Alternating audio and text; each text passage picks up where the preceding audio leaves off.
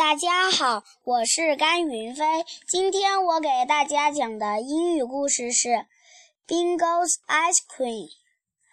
Sam and Mom and Bingo went to the shop.